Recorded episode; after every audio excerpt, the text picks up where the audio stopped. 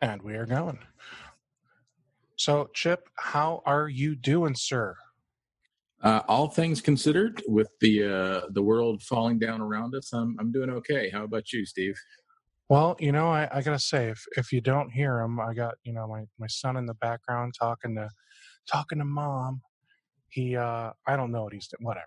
But you know, it's just been, it's it's been, I think like hectic and stressful but not for not for the reasons that you would think. I think it's just you know we're we're in a smaller home, so we don't have mm. any way of of doing social distancing from each other, and I think I think we could just use that sometimes. You know, like.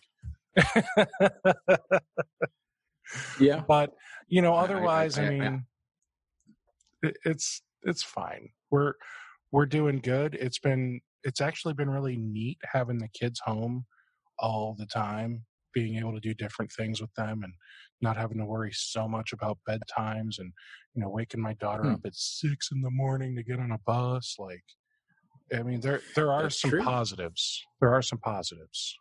That, that, that is a good way to find a silver lining in all of this. Yeah. Yes. So, uh, do you, do you have kids there or?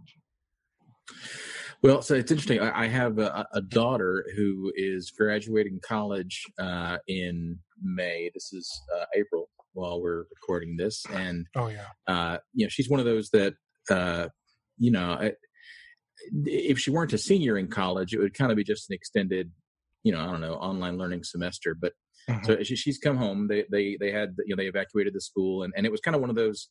Um, you know, all of this kind of hit around spring break for a lot of colleges. And so a lot of them just kind of extended the spring break for a little bit while they were trying to figure out their plans and everything. And what hers did is they came back from spring break, uh, if I remember right, and they kind of went right into a couple of weeks of e-learning was what they were going to be doing. Uh, and then, so everybody kind of, you know, had that mindset and, and they kind of, uh, you know, either didn't come back to campus after spring break, or if they did, they were only there for a little bit and they had to go back to wherever their respective homes were. And then all of a sudden, they got a, a notice from the school that uh, no, nobody's going to come back this year. Uh, and oh yeah, you need to move all your stuff out of your dorm room uh, in the next ten days, but you need to schedule a time because we're only going to allow five people in each dorm at any given time for social distancing. Uh, so it, it, has been kind of weird. I mean, it's been great having her home, but I kind of I feel bad for her because she never really got to say goodbye to a lot of her classmates that you know she spent four years in college with. Didn't get to say goodbye to a lot of her professors. Um, they're still doing classes. They're still doing the virtual stuff, but it's you know it's not the same. No, it's it's not. I mean, it's you know there's something to be said about you know being able to to go give your your friends that you've made over the last four years, your professors, just everyone give them a hug and be able to say, you know, I appreciate, you know, all the times we've had and deuces, you know, anything like anything would be better than than what's happening right now. And uh I got to say that's that's kind of a concern for me with with my daughter. She um she goes to a school, she's in she's in junior high and they might not go back so if if they don't go back this year, I mean, you know, she she gets to see the the teachers in uh, Google Classroom for video stuff. But again, it's it's just not the same. Like she's actually really close to some of her teachers and even the principal, and you know, I'm I'm sure they're all a little disappointed that they don't get to spend hours every day with with each other and you know experience the the attitude and sassiness and, and everything that comes with mm-hmm. having a teenager in the room and then also the, the, the hugs and joy that comes with it. So yeah, and, and there's just a lot of life lessons that come with that too. You know, the learning yeah. to get along with other people and being in an environment with other people and, and being you know in different kinds of stressful situations and you know emotional situations and all the stuff that comes from growing up. And mm-hmm. it'll be I guess interesting to see what kind of happens with this with all these generations. Uh, you know, when they have this little blip in their development cycle. You know that they mm. grew up normally until such and such, and then they had six months or whatever it winds up being at home with mom and dad and, and the siblings or whatever. And um, yeah, it'll be. I'm sure this will be studied for for a long time to come. So I, I gotta ask with with you doing um, bigger brains, do you Mm-hmm. have any any new fun resources for what what's happening? All this COVID nineteen stuff that's happening right now. Um, sort of. So we, when all this started happening, we, you know, we had a lot of debates internally on, you know, what can we do to help. I think most companies had that kind of conversation.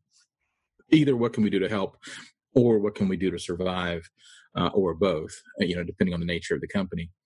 Uh, and there's a lot of training companies that are putting out material specific to COVID nineteen and, and coronavirus. Um, you know, how to protect yourself, how to social distance. Um, we we thought for a while about doing a, a funny course on the new way to do a handshake, you know, things like that, and ultimately decided that it wasn't our strength internally. And and, and by the time we actually produced something that would be fun, uh, it would be you know weeks out of date, if not months out of date, because it takes us a while to do things.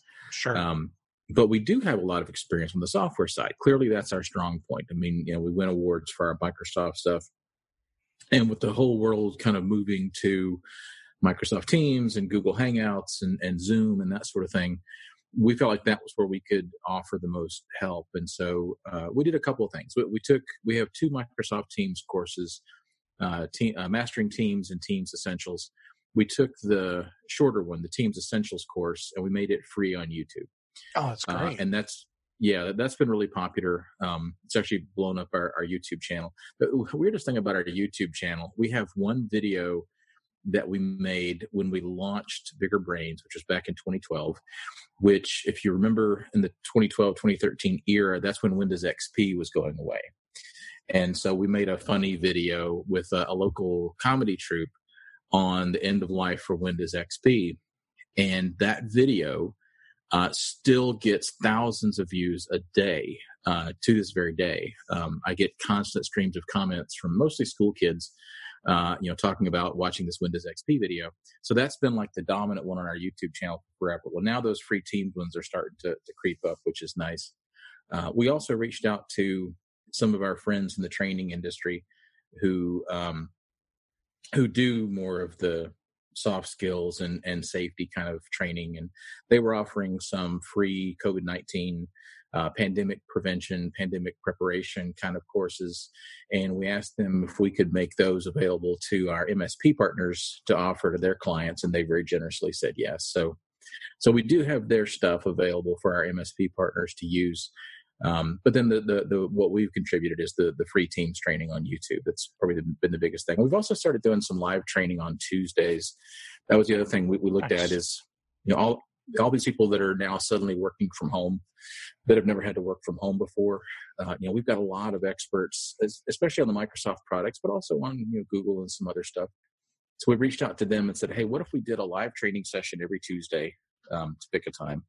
Um, would you guys be willing to come on and do 20 minutes of training on some topic you think will be useful for people who are suddenly working from home and then just be open to q&a on anything that these people have to ask questions about anything they're struggling with any problems they're having working from home whatever and we've had a huge outpouring from our, our teachers which has been great so we did uh, uh, a, PowerPoint online uh, was our first one two weeks ago. Last week we did Microsoft Teams with uh, Amy Babanchak from uh, Harbor Computer Services in third tier. She's kind of a, a legend in the IT channel. She did a great job with Microsoft Teams. Tomorrow we're doing uh, OneNote with uh, Robert Crane, another Microsoft MVP from Australia. Uh, so yeah, we've got a, now we have a series of those lined up that'll run uh, at least to the end of April and, and probably for a good bit longer. So, so That's a few things we're doing. So I've got uh, uh, your YouTube. There's a, a tab with with bigger brains. This is lesson one of five. So it looks like you might have maybe an hour or a little more, or around, I should say, of Teams training for Microsoft Teams Essentials, and that's something that we could probably even share right to our our clients, to the end users. And Yeah, absolutely. that would be a great foot in the door for for those MSPs that are like, you know, I'd love to offer training to my clients but I don't even know how to get them excited about it. Well, hey, right here, there you go, man. There's some there's some teams essentials training, and and I'll ask this: um, there's been a lot of changes with teams over the last know, month or so. So does does this mm. cover any of that new stuff, or is this I'll call it older training? you know the problem with with teams and office 365 and anything that's cloud related is within a month it's outdated uh, right. so we update it all at least annually we're actually going through the process now to update our bigger teams course uh, for um, 2020 uh, so the the short course the the teams essentials course that's on there it doesn't have some of the newer stuff like uh, private channels or tags uh, or the changes in moderation. But it, it's for that course, it doesn't need to because that course is really designed to be a quick, you know, get up to speed. Here's the difference between you know chats and, and conversations. Here's uh, what teams and channels are. Here's how you have a, a call. Here's how you set up a meeting. Um, you know the basics to, to get them in and get them comfortable. Uh, so sure. we spend two lessons on that. I think it's about 15 minutes or so on that. And then the last three uh, lessons are about 20 minutes actually on best practices. Uh, so we do cover a little bit of the newer stuff in there because that, those modules are slightly newer. But overall, uh, you know, we were looking at, at do we need to redo that one? And most of the stuff that's been added doesn't really change the content there. The screens would look slightly differently, and the menus are slightly better now and stuff, but the content's sure. the same. So I don't think it really change so, anything. So with the Teams Essentials, it's not like you're teaching people how to uh, connect two teams, two two different tenant teams together, and and more of the the complex stuff. You're literally just saying, hey, here's how you get into Teams and how you use Teams within your organization. Right. So you so guys can work from home. Yeah, it's I, you know again uh, what I learned early on um, when we started Bigger Brains, I, I, learned that that not everybody has my brain, uh, which is probably good, and not everybody likes training the same way that I thought people would like training. But my thought in the early days was that if we were going to teach a course, um, it needed to cover everything. It needed to be super comprehensive. So if you look at the courses we released for like Excel and Word and PowerPoint back in 2012 and 2013, um, they're good courses, but they're 12 to 14 hours long, some of them. And that's a, that's a long time. Uh, it's okay if you're going into, it's a long time that that's that's you know that's a long commitment to make to to to an online training course. And uh, what we found is that there's a place for that but that most people prefer something shorter and more targeted. Mm-hmm. and so th- that's kind of what we what we do more often now. We don't do those giant courses anymore. Uh, and so with teams we have two. We have the short course teams essentials which is hey your company started using teams. You need to get up to speed and get comfortable with it in less than an hour. Here you go and uh, that, that's know, awesome. And then we have the mastering teams, which is I think it's a four-hour course or a three-hour course that does a much deeper dive into a lot of the the details. It's more for the power users or the administrators, you know, the folks that really need to know all the rest of that stuff. But but even still, three or four hours, that's you know may, maybe three or four sessions, but it's not like a 12 or 14 hour course. You know, I feel like, I feel like that kind of course is going to take someone a month or two to get through. Well, yeah, and it's all broken into five. Like anyway. Yeah, well, yeah, it, it, it really is intimidating. That, that that's the funny thing is, um, you know, my original thought pattern, which I'll share just because I was wrong, was that yeah, it's a twelve-hour course, but it's all broken up into five and ten-minute chunks, so people will just log in and do a little bit at a time. But what we found was that you know, it's like I remember when I hiked the Grand Canyon the first time and you know, the thing about hiking the Grand Canyon is right. The first half is easy because you start at the top and then you kind of go down to the bottom, and at some point you turn around and there's this giant mountain of of you know valley wall in front of you, uh, and that climb out is intimidating. Uh, and I remember the first time I did it, I you know had many thoughts of you know running through my head of all right, just how realistic is it to call a helicopter to come pick me up at this point, you know, and, and trying to figure out if there's some other option. I think it's the same thing when somebody's looking at a 10 hour course or a 12 hour course, right? It, it yeah, you can eat it one bite at a time, but uh-huh. even so, just that intimidation of how big it is, is is a problem. So, you know, we don't do anything more than like three or four hours now in total. And, you know, again, still in, in easy chunks. So, so I got to. So you hiked the Grand Canyon, and and I think I heard you say the first time. So you've done it more than once. Well, I've I technically yes, but the second time I didn't go down very far, so it doesn't really count. Oh, okay. Well, I uh kudos. I think if if I, you know, someday my family and I will make it to the Grand Canyon, and uh, I'll ride like a donkey or a mule or take a helicopter or or just send them on a hike and them take pictures for me, like literally anything other than me hiking it because I don't well, really I was, look like a hiking type, do I? I just. well, I, and, and, I will say I was much younger when I did it too. So oh, that's uh, fair. Okay. Yeah. The, well, the, the, funny story about that too is is you know I, I hiked down. It, it, was me and two buddies from college, right? And we hiked down to Indian Gardens, and um, they wanted to go on a little further and see the river, and I wanted to go ahead and head back because I wanted to to see the sunset from the top of the canyon. So uh, we had driven there in my car. I should point that out. And so I turn around and start hiking back up, and it's you know four or five hours hiking back up the top. It's not a it's not a short thing, and you're hot and you're tired and you're exhausted. And all I kept thinking about was we had a cooler full of drinks, uh, mm-hmm. you know, Gatorade and whatever else in my car waiting for me at the top when I get out of this Grand Canyon. And so I hike, I get to the top and I go to my car and I have dropped my car keys somewhere in the Grand Canyon. Uh, true story. Uh, and all I can do is look on the outside of my car, looking at these cold drinks. I can't get to any of them. I uh, think I would break down two things happened. it was uh, I, was close. I'm pretty sure I was close. Uh, fortunately, my friends had a spare key, and fortunately, somebody, some good Samaritan, found my car keys at the bottom of the Grand Canyon and brought them out and turned them into a ranger, and we we got them again. But uh, yeah, I'm the guy that dropped his keys in the bottom of the Grand Canyon. Wow, how? Who does that? well, apparently me. so so that's insane. So are, are you the kind of guy that that likes to to go on a lot of hikes, or is is that like your thing? Uh, I used to be uh, when I was okay. younger. I mean, clearly I, am not exactly in, in shape anymore, but uh, once upon a time, yeah, I, I, used to enjoy outdoor hikes.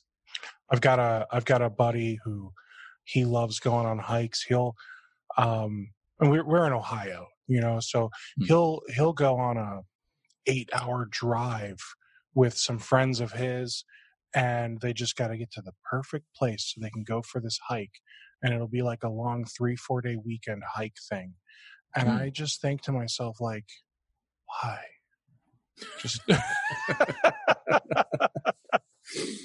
you know like my idea of a three or four day weekend is you know i've got my chair in the living room i've got my sound bar i've got it you know i've got the nintendo switch uh you know, if, if I'm feeling crazy, I'll I'll turn on the Xbox, but it's kind of broken lately. Uh, but you know, I'd I'd rather just play like Call of Duty for three or four days. Or so, so this just, whole quarantine shelter in place is just perfect for you. It really is. Uh, I get out of the house, I would say just enough to where you know I, I go, I do some shopping, and I'll um, uh, I, I still do some things for the church. I've been mm-hmm. helping mm-hmm. record like the live streams and the, you know, we just yeah, recorded all the stuff for Easter Sunday. So now I have three and a half hours of audio I have to sift through and find all of the perfect music for us to put with like we're making four music videos. It's gonna be it's gonna be epic. It's gonna make uh it's going to make for a really awesome Easter morning for all of the people that unfortunately have to watch from home. Um, but uh, yeah, I mean, I, I get to go out and do things still, but it's great because now I don't have my wife saying, "Hey, let's go do this or do that," because you know she's she is losing her mind right now because my wife is the kind of person where like she wants plans like she wants every day there to be activities and i'm like my mm. activity mm-hmm. of choice is let's just sit here and watch a movie or seven like I would be I would be totally fine if we just decided to have like a Harry Potter marathon. Um but no, she's she is going stir crazy, man. She's losing her mind. And I get it. I feel really bad, but um you know, sorry, not sorry. is also kind of my yeah yeah I, am I'm, I'm definitely an introvert also so mm-hmm. uh, you know being at home doesn't doesn't bug me too much uh, my wife a little bit but not as much as yours sounds like yeah she you know she's the kind of person where saturday and sunday she'll have like three things a day planned for the whole family to do mm-hmm. and uh it's exhausting but but you know happy wife happy life so i i go i do the things but yeah, I mean, there you go. This has been fantastic. I'm okay if we need to quarantine for three more months. This is like a little. This is this is the best vacation I've ever had. Um, just get to relax. but, but, so, but do you have a uh, do you have a honeydew list around the house though that she's uh, she's got you working on? Because that's what a, I have. Well, see, that's the great thing. I'm not very handy, so I've got a honeydew list for her to work on.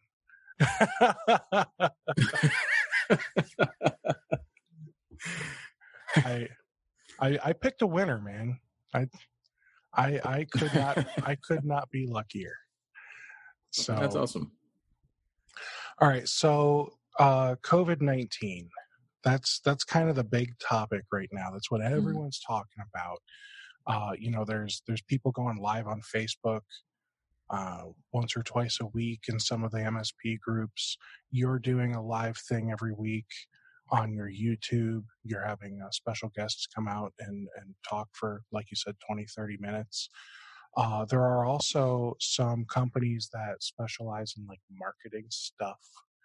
And they are also offering like COVID 19 resources. Like they've got documents for sale and stuff like that and um, that just blows my mind that like companies have already created things to to like capitalize on covid-19 mm-hmm. um especially you know like you said sometimes it would take weeks or months for you to produce something and obviously a document's a little different you know document yeah. you you know you can just send the the content to some guy in fiverr and you know day or two later, you've got a, a really attractive looking flyer, brochure, whatever, that you can then sell as a PDF on your on your e-store, right?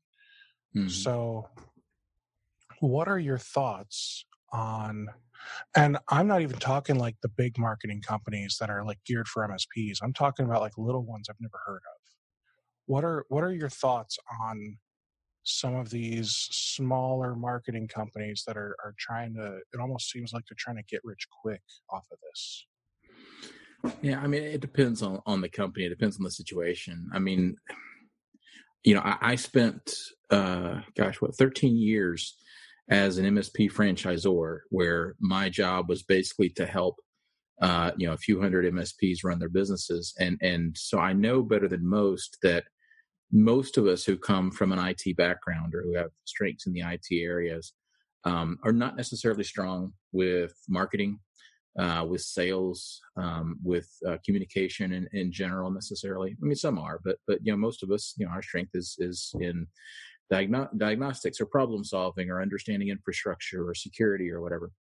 And so when this kind of situation happens, and our existing business model is affected, uh, you know, there's certainly a there's a large group of us that need help, uh, you know, getting through it. So, on the one hand, I, I like the idea of, um, you know, companies that are that are trying to help MSPs stay in business, companies that are trying to help uh, MSPs uh, customers uh, stay in business and, and, you know be more successful and, and be profitable um, you know, uh, capitalism is capitalism. There's always going to be somebody who's who's trying to make a buck off whatever the situation is.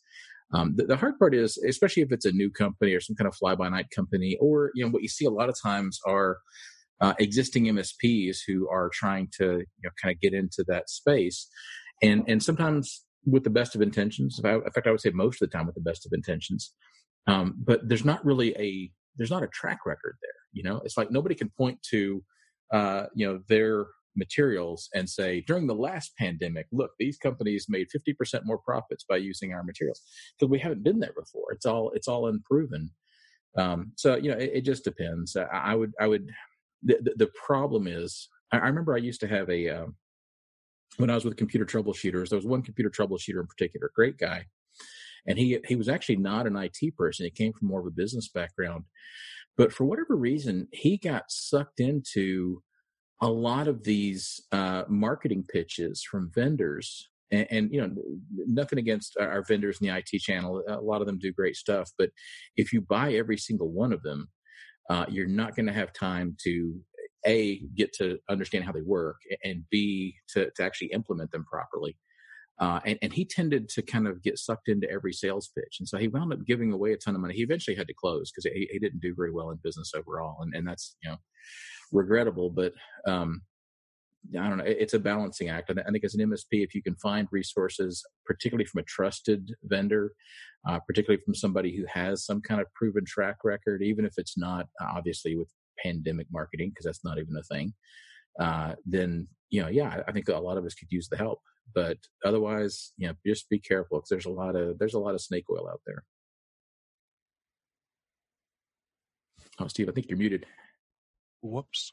There there really is and i i love that you call it snake oil because one of my buddies uh he calls it snake oil too and and that's the thing there's so much there's so much of it out there. Um the the thing that the thing that i think bothers me about it is that how how could you have possibly tested this right. resource. Um, you know, you're you're offering a resource that you're saying is to help MSPs uh, help their clients with all this COVID nineteen stuff. I mean, I've never heard of you before. How do I know what you're offering mm. is is of any value? And it's uh it's just kind of crazy that that it almost seems like there are people coming out of the woodwork doing this stuff. Yeah, I mean, you know, there's some fundamental marketing principles that you know you could fall back on, but even so, this is such an unprecedented time, and uh, you know, frankly, I mean, there's just some there's some wells that are dry. Uh, you know, like in in my new business in, in the the learning and development industry, uh, m- most of us who do any kind of online training are doing really well right now. Um, a lot of the instructor led classroom folks, if they are able to also offer that virtually online, um, they're doing okay. But there's certain industries. If you if, if you're targeting an industry like healthcare or travel, hospitality, food service, um, they're not looking at buying training right now. That's the you know you can have the best marketing material in the world and nobody's going to buy because they got uh, they got bigger fish to fry right now. It's, it's the same with IT. You know, it, it's when when the last couple of recessions happened uh, when I was with computer troubleshooters, we could definitely see differences in how uh, people's businesses were affected based on their clientele. You know, for for um, uh, a lot of our computer troubleshooters who were uh, very heavily involved in construction when the 0708 recession happened, uh, there was no construction going on. You know, their business just tanked and no, somebody no, could come really along. Wasn't. Yeah, go start good. No, I was just, I was just agreeing. There there really wasn't. That like everything just kind of shut down, especially when it came to uh, constructing new homes or even new yeah. business buildings. Yeah, so uh, you know, so if somebody comes along, then I mean, we can look back with some you know kind of clear vision. If somebody came along in in 07, 08 and said, I've got the miracle cure for rejumping, you know, restarting your uh, construction oriented IT business. No, it's it's you know it, it, may be fantastic marketing materials. Nothing's going to work for that right now. Uh, you know the the I think the better materials, the better strategies, maybe ones of looking at you know where do we need to be. You know there's some there's some industries that just don't need us right now, uh, or some industries that do need us but unfortunately can't pay. We don't want to be too exposed in either of those areas. But there is there, there are big needs out there. There's a ton of teachers, uh, you know, learning to teach from home. There's a ton of workers learning to work remotely. There's a ton of companies trying to figure out how to move their legacy data systems from on-prem servers onto something more cloud-based. there's big opportunities with that. So, you know, I think it's more a matter of not so much your marketing, although that's always a part of it, but making sure you're targeting the right areas, making sure you're you're you know fishing where the fish are biting, so to speak. Absolutely. So would would you say that now is would you say that now is a good time for any business right now? I mean, I I'm sure now is a good time for for hospitals, so to speak, only because you know as long as the patients can pay, they're they're rich with patients. Um, but it's also a terrible time because they don't have enough equipment. Uh, they don't have enough staffing. They don't have enough of literally anything. They've got plenty of patients, but they don't have enough anything else. Well, so, would you say this is a good time for any business right now? I, I would say there are. I guess I'm kind of fundamentally an optimistic in that I be, optimist that I believe uh, there's always an opportunity for any business if you if you're looking at it properly. Um, I was very surprised because I, I, had the same thoughts that you uh, had about hospitals right now, or about healthcare in general. And um, I, am in part. I'm in a local association of, of trainers, and last week or the week before, uh, all of the trainers in our group, about 20, out of an organization of um, you know maybe 100, uh, were laid off. Just uh, and that's been true at hospitals around the country. What's happening is uh, hospitals, uh, yes, they're getting a ton of patients. Not all those patients can pay. Uh, even the patients that can pay, that have insurance or have Medicare or whatever, there's a delay in receiving those payments. So the hospital has this big upfront outflow for additional staffing, overtime, additional equipment and supplies. Um, if they're going to get income from it, it's going to come later. And in many cases, that's unreimbursed. And hospitals are not that profitable to begin with. Uh, so they start cutting all the areas that aren't related to the immediate needs. So training and development, uh, administration, all your internal kind of not directly patient focused areas. And the big moneymaker for hospitals is oftentimes the elective surgeries. You know, all the liposuction and, and, you know, plastic surgery and whatever else. Those are insanely popular, uh, or I'm sorry, insanely profitable, but they're not doing those right now because they need the resources for the pandemic. So it's, it's, um, it, it, can be a little misleading. Sometimes I think just looking at the traffic, you might think, oh, that'd be a good area to get into. I've got two giant partners with bigger brains that primarily sell into the healthcare industry, and they're dead in the water right now. Nobody's buying training. Nobody's looking at that sort of thing.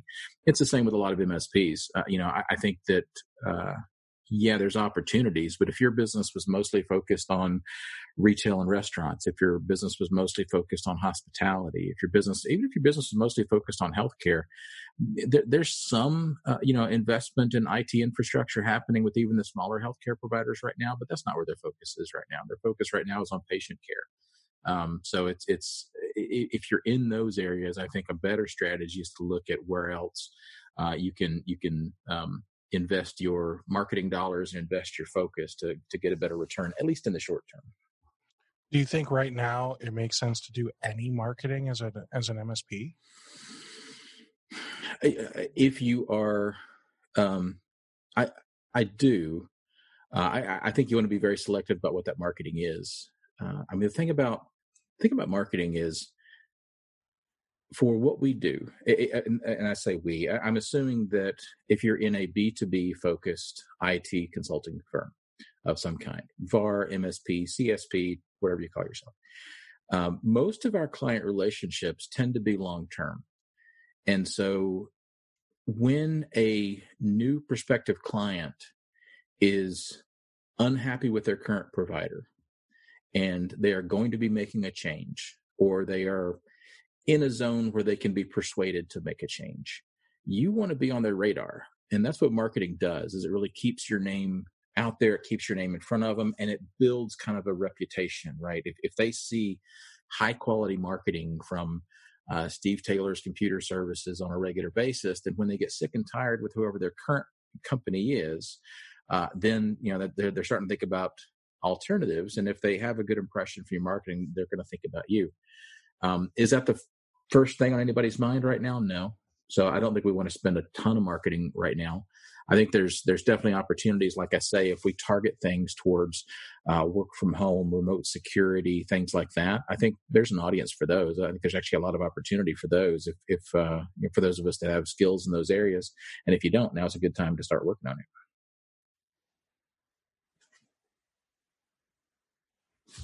Oh, you're muted again, Steve. Today, it seems like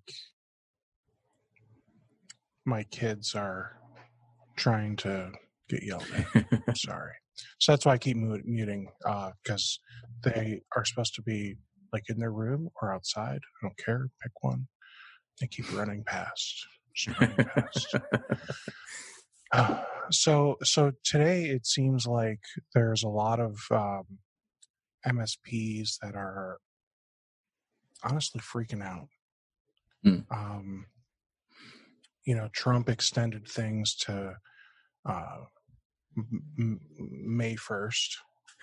Mm. Uh, Ohio, DeWine, Governor DeWine extended things to May 1st. I'm sure many other states are starting to do so. I think there might still be a, a couple states that don't have a stay at home order. And um, we'll see how things go in those states, I guess.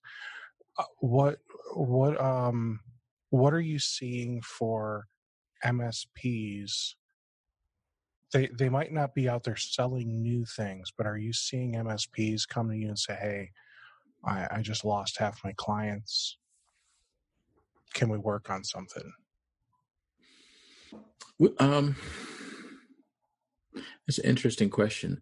I, I, actually haven't seen it as much as I would have expected to, if that makes sense. Um, it's uh,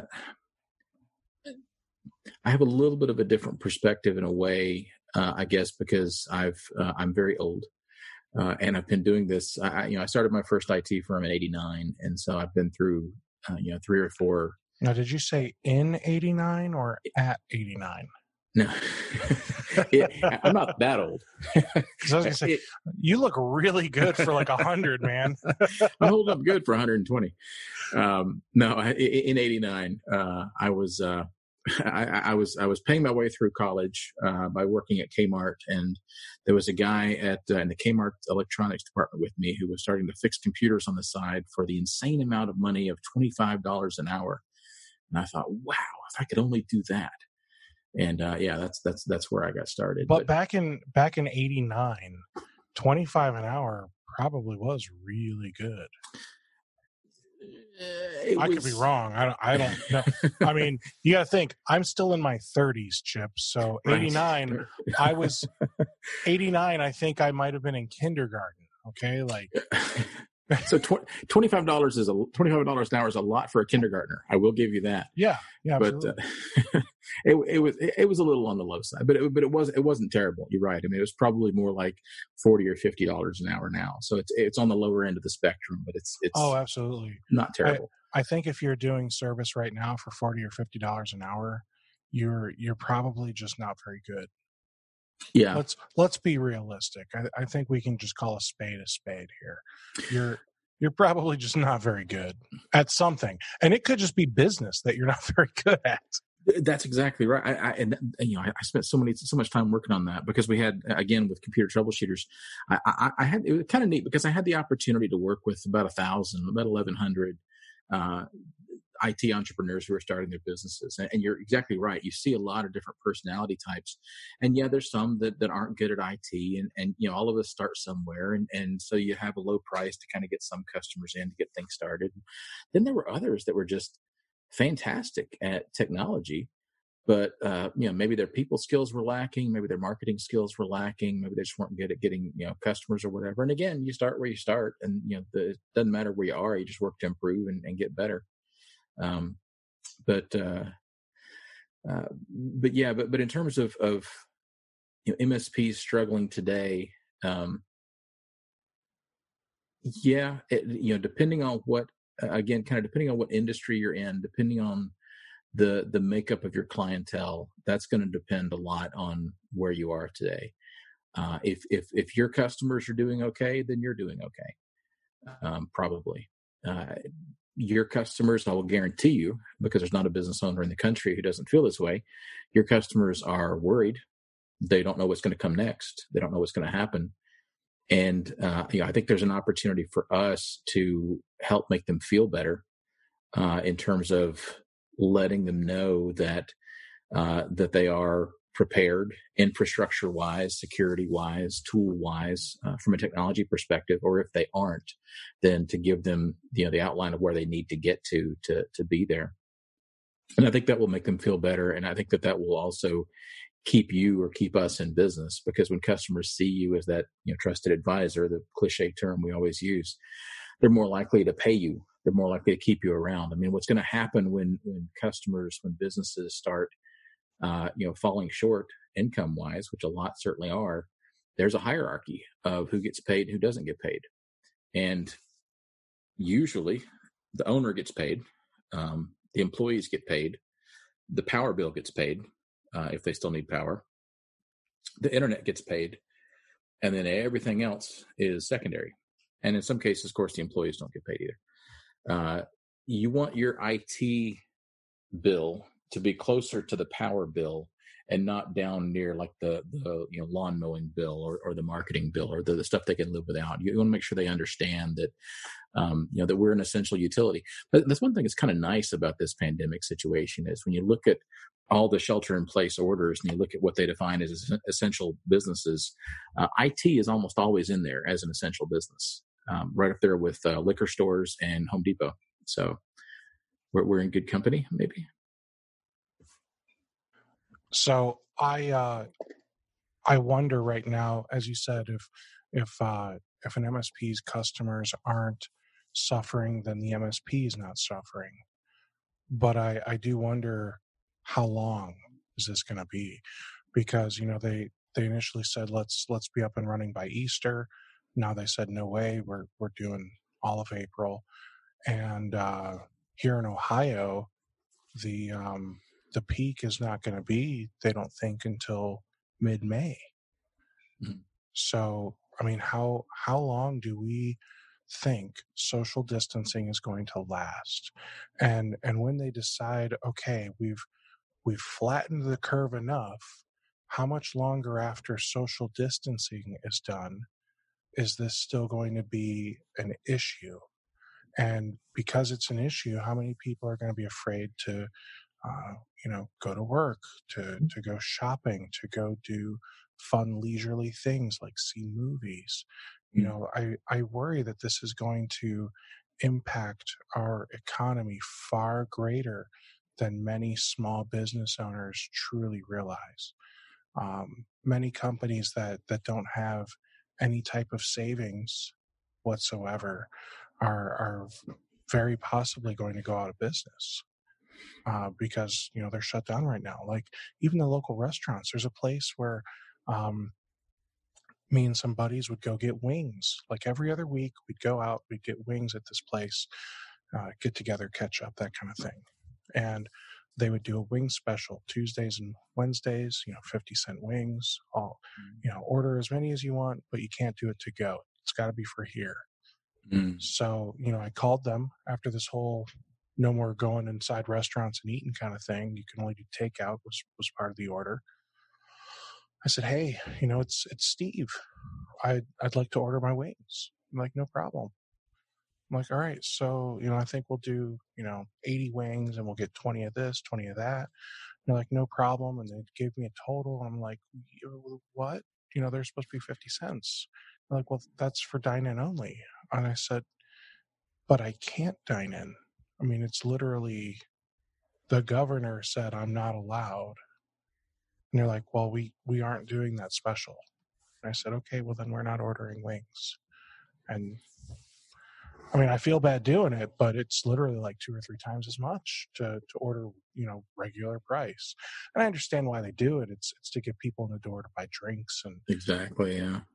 But you know, we we didn't go there and drink, so so it didn't really do them anything for us.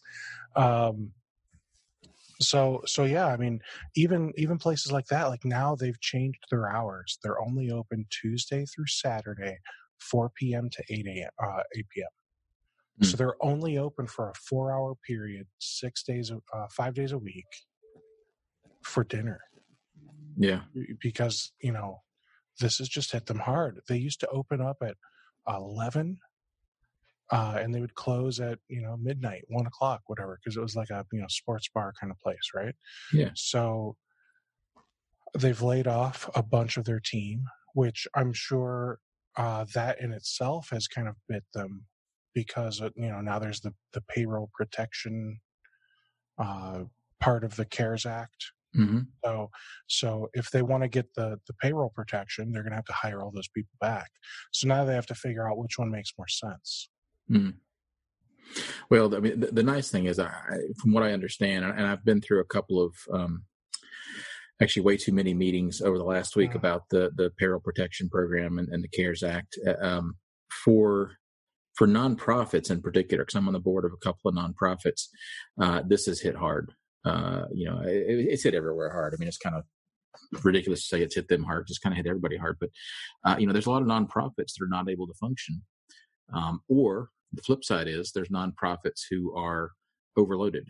Uh, you know, homeless shelters are really struggling with this because you've got what by definition is a transient population that are supposed to be sheltering at home that don't have a home mm-hmm. that you need to provide space for. Generally, a shelter's not set up for, uh, you know, except for like on the coldest winter nights, you don't have everybody there. Uh, and then when they are there, they're packed in like, you know, sardines uh, and yet you're supposed to be so you know there's a lot of these issues that, that, that some of those places have to deal with um, w- with one of the one of the nonprofits that i've been working with it's a, a daycare center and uh, obviously uh, you know parents aren't uh, able to drop off their kids anymore so the parents aren't paying and so 26 staff were, were let go last week. Uh, we filed for uh, a you know the a loan under the payroll protection program yesterday and um, the the goal is that if we retroactively hire those employees back, or at least retroactively pay those employees, that of course that'll turn into a grant. It, it's it's a super expensive program from a governmental perspective, uh, but I think it's it's it's what's needed. Frankly, I think it's going to have to be a lot bigger. I think there's a lot of concern that it's going to run out of money, um, you know, within. Uh, some said within the first few days that it was open, so we'll we'll kind of see what happens with that. But um, that's necessary you know with with our other you know customers and with the economy in general yeah i mean it's going to be a big hit. I mean you're going to uh, it's going to be really interesting to see how we come out of this. But you know what? And, and not to sound flippant about it because it's not but uh, a lot of us had these same type of thoughts different but but same type of thoughts during the the great recession when um, you know week after week there was more and more unemployed and week after week you know, it seemed like the economy was just in a tailspin that it might never get out of. Uh, we had similar thoughts during 9-11 when you know travel shut down hotels shut down companies you know uh, closed up their borders and we really thought how how is the world going to get back to what it was before? And except for having to take your shoes off when you get on an airplane um, it, it, mostly got back to, to where it was before. So I, I, think we'll come out of this too. But the very the very real business decision is, let's say this takes a year. Let's say that things are uh, weird for a year. I'm not saying that it'll, it'll, be shelter in place for a year, but let's say that maybe off and on it is. Uh, certainly, customer behavior is going to be affected for a year. How do we, as business professionals, stick around? How do we survive or how do we thrive in this environment? And you know, depending on your business, it may be a uh, let's just try to make it through. Depending on your business, it may be you know let's let's take this as an opportunity to grab some market share. We're already hearing about some larger MSPs who are buying up smaller MSPs who are in that kind of you know leverage situation and it's really it's a good deal for both sides a lot of the larger msps have struggled to find good quality talent for years uh, and a lot of smaller MSPs have struggled with uh, cash flow, as this is always the case. And um, now they're kind of being forced into a marriage of convenience by the situation, but it may wind up being a good thing for, for both parties long term. We'll, we'll have to see.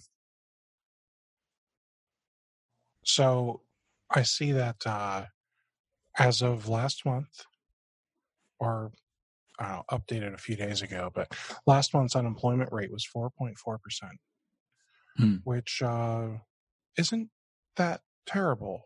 all things considered. You know, it's it's at the high end of the natural rate of unemployment for the U.S. because the U.S. is expected at at any given time to have like 3.5 to 4.5 percent unemployment, unless the economy is just booming and everyone actually works.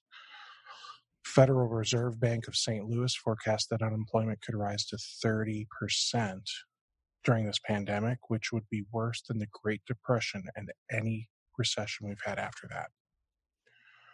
So I, I think that, uh, you know, people are, are scared. And, you know, it's, it almost seems rightfully so. And with what, 320 million people in the country, you know, 1% is 3.2 million people, if I'm doing mm-hmm. my math correctly. So, you know, this is basically saying a million ish people um, filed for unemployment. And I'm sure that's just the people that filed. You know, I'm sure there are another million or two that probably didn't file, that couldn't file, you know, mm-hmm. uh, entrepreneurs that had to close up shop. So I I think it makes sense that that people are scared.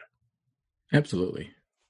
I mean, you would be crazy not to be at least mindful of the situation. I mean, scared is is I don't know. You, get into some situations where there's you know some emotions that um, cause you to to make bad decisions, and, and I think mm-hmm. fear is one of those. So I, I, I I think it's certainly not unreasonable to be scared, but I think that you can take a look at the overall situation and say, all right, what's the worst case scenario? If we get to 30% unemployment, well, that might mean if my customer base is proportionate to the population, which it never is, but let's say it is, then 30% of my customers might go away. 30% of my customers uh, might stop paying. And it may be even a little worse than that because really that means that they're not paying other people too and their businesses are affected. So if, if, if my business shrunk by half, what would happen? And, and for very small providers, that's, that's, that's a huge issue. Right. Um, for, you know, for mid to, to larger providers, they're, you know, it, it's not a good situation for anybody. But, no, because because some people are going to end up having to lay people off, or mm-hmm. you know, sign up for the payroll protection plan and or program or whatever, and um, you know, take out a loan, which you know, it sucks taking out a loan, and I'm sure you know it's great. You get ten thousand dollars forgiveness, right? You you'll probably get more forgiveness based on your payroll and other expenses, but you know, you you still have some of that loan that you'll have to pay back, which means there's going to be interest on some of that loan. Yeah, it is uh, either 0.5% or 1%. It's very low, but yes, that's true. Yeah. I mean, even 1% interest. I mean, think, you know, some people are going to end up having to take out, you know, $100,000, $500,000, million dollars. Just, mm-hmm. just, and that's for smaller MSPs. Now, to clarify though, when you say small providers, that losing half their business is going to be a, a, huge detriment. What, in your mind, is a smaller MSP, and what is a uh, medium or large MSP? I, I, always think of it in terms of staffing. So to, to me, a smaller MSP is three or less uh, full-time employees, full-time equivalents. Uh, medium is somewhere in the three to 20 and then large is more than 20 full-time employees.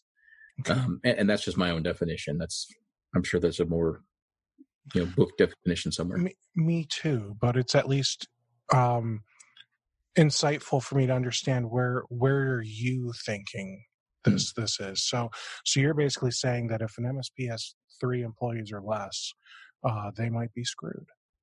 I, I mean, use those again, again, calling a spade a spade. um, th- th- their life might change. Their yes. life might change. Uh, absolutely. I um, I, I, there, there was uh, again most of my industry stories are going to go back to computer troubleshooters because that's was most of my life for 13 years. Mm-hmm. Um, we had a uh, we, during the the Great Recession, we had a troubleshooter who uh, was small. I think he was a one man shop, maybe a two man shop. I think it was two man shop, and uh, was not in a good situation. He was also in a geography that was especially hit hard by the Great Recession. Um, he, uh, I mean, he wound up losing his business. He, he, what he basically did was he uh, he sold his customers to a neighboring business in exchange for some ongoing commission off the work that the the, the new buyer did for those customers. Um, he tried to take a full time job, but uh, initially he had to declare bankruptcy. Uh, terrible situation, very unfortunate. Uh, lost his house, I think, in this situation. Um, but that was 2007, and, and, again, you know, I keep playing the role of the old guy here. Uh, you know, bankruptcy lasts on your record for seven years. That's a long time. It's not a trivial thing at all. But you know, by the you know 2014 2015 timeframe, uh, he was uh, gainfully employed at a significant six figure job. Uh, he was uh, doing well in his personal life. He had moved to a new city. Um, you know, so his yeah, his life sucked for a couple of years, um, but he still came out of it, you know, okay. Uh, and, and and I don't mean to sound Pollyanna-ish. I mean, I, I don't want to um, you know minimize the suckiness that happens in between, uh, but just to say that you know this is this is a thing. Uh, we'll, we'll, get through this. We always get through this. Uh, there's a light at the end of the tunnel. Um, uh, you know, it, it, it it's not going to be forever. The decisions we have to make are what do we do to get through it as best we can you know what's going to help us the most what's going to help our employees the most what's going to help our customers the most. And there's going to be times when you can't you can't help all three. There's going to be times when you can't even help yourself. Uh, but just know that you know you do the best you can and you get through it. And i mean i've been there. Uh, i mean i very nearly went bankrupt in 1996 uh, to the point that I was uh, having to fight with utility companies coming to turn my power off at my office. Uh, I had overextended myself. I opened my first uh, retail uh, IT uh, store, computer store uh, in Atlanta uh, just before the Olympics came to Atlanta in 96. And found out that while everybody's watching the Olympics, nobody is calling for computer repair and nobody's buying new computers, which is what we did back then. and I, again, I, I, overextended myself way too far and I, I got into trouble. and it was, it was a terrible time. but I came through it. I learned a lot. Uh, and again, you know, sounding like the old guy again, uh, you know, I, it gave me a lot of experience, perspective that helped me when the next issues came along. So you know, th- there is always a silver lining. Good. So, uh, are you are you buying up a lot of stock right now? I, you know, I, have really thought about that. We've been looking at um, putting in place a 401k for our employees, and I really mm-hmm. thought, you know, boy, if we can get that in place now, um, it, it, really should do fantastic for them over the next couple of years. Mm-hmm. Um, I have never owned uh, hardly any stock. I've never been a big investor in the stock market. I have always invested in myself. Um, so when we have extra money, I generally use it to add more staff or to uh, you know invest in new um, infrastructure or new courses or whatever eh, for the business today, and, and that's that's always worked well for me. But uh, again, as I get older, uh, there is going to be a limit to how much I can do. So I'm, I'm starting to shift over that way a little bit. So I've got a friend. He's a financial advisor, and he said that you know everything's at such a discount right now. Like he's he's he's calling it a discount. Like this this isn't an economic disaster. Things are just at a discount. So, so uh, I I um I'm happy to see that uh, even though my portfolio is down six and a half percent over the last week, it's up three percent today. if you look at it every day, you'll drive yourself crazy. oh, absolutely, man. You know, if you if you look at the last month, it's down twenty three percent. Mm. No, no that that also includes the the chunk I added. oh. so, sorry to remind you of that. Uh, oh boy. I, have gotten, you know, what I've started doing is every morning, uh, you know, I, I wake up as most people do in the morning. And I, I come into here in my home office and I start checking my emails and I turn on CNBC, which I didn't used to watch until I started working from home. But I yeah. like it because it's it's you know there's there's really hardly any of the the, the politics and, and stuff you get on other news. It's it's just business news. Oh, and uh, the the the, the interesting thing that, that, everybody on there, it's mostly about the stock market and investments, so it's kind of you know tied me into a lot of that. But everybody on there is 100% sure that uh, your friend is correct that the stock market is is a huge bargain right now and that there's going to come a time when any money you have in the stock market right now assuming it's you know evenly distributed uh, is going to increase by 50% or more when we have the snapback. One thing is nobody knows when that's going to be. Right. you know it's probably not going to be next week probably not going to be next month. Might be later this year might be first part of next year you just don't know but it, it, it is i haven't met anybody yet that doesn't think that things are going to come back. Well um what what are your thoughts on apple? Are you an apple user?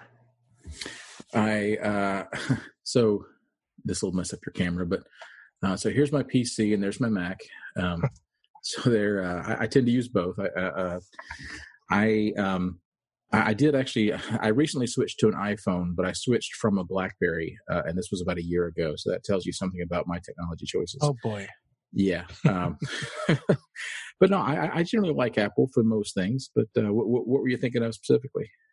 Well, you know, unfortunately, Apple's not at a big discount. Their their mm. stock their stock is just way too expensive for many people. It's just it's just unattainable. Um, but but the reason I ask is because, um, you know that they normally here in a in a couple months they announce the new iOS that they're going to be mm. doing at their at their big worldwide developer conference that they hold in June. That's true. Um, they they then will usually in September announce the next iPhone. Mm. Um, and you know samsung usually does their thing I, I don't know when but i feel like it it would have been around now for some reason. You know google uh, google has their own devices. You know all of these all of these companies that that launch hardware all throughout the year you know they they have supply chain. You know they they manufacture in china. Um they have to get things from China to here.